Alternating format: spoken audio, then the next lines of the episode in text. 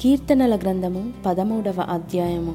ఎహోవా ఎన్నాళ్ళ వరకు నన్ను మర్చిపోవదువు? నిత్యము మరచెదవా?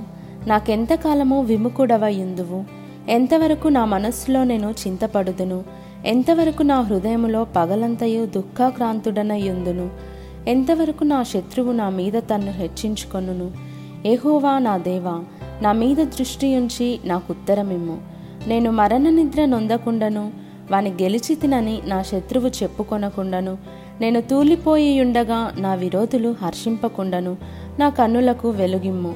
నేనైతే నీ కృపయందు నమ్మికయుంచి ఉన్నాను. నీ రక్షణ విషయమై నా హృదయము హర్షించుచున్నది. ఏహోవా నాకు మహోపకారములు చేసి ఉన్నాడు నేను ఆయనను కీర్తించెదను.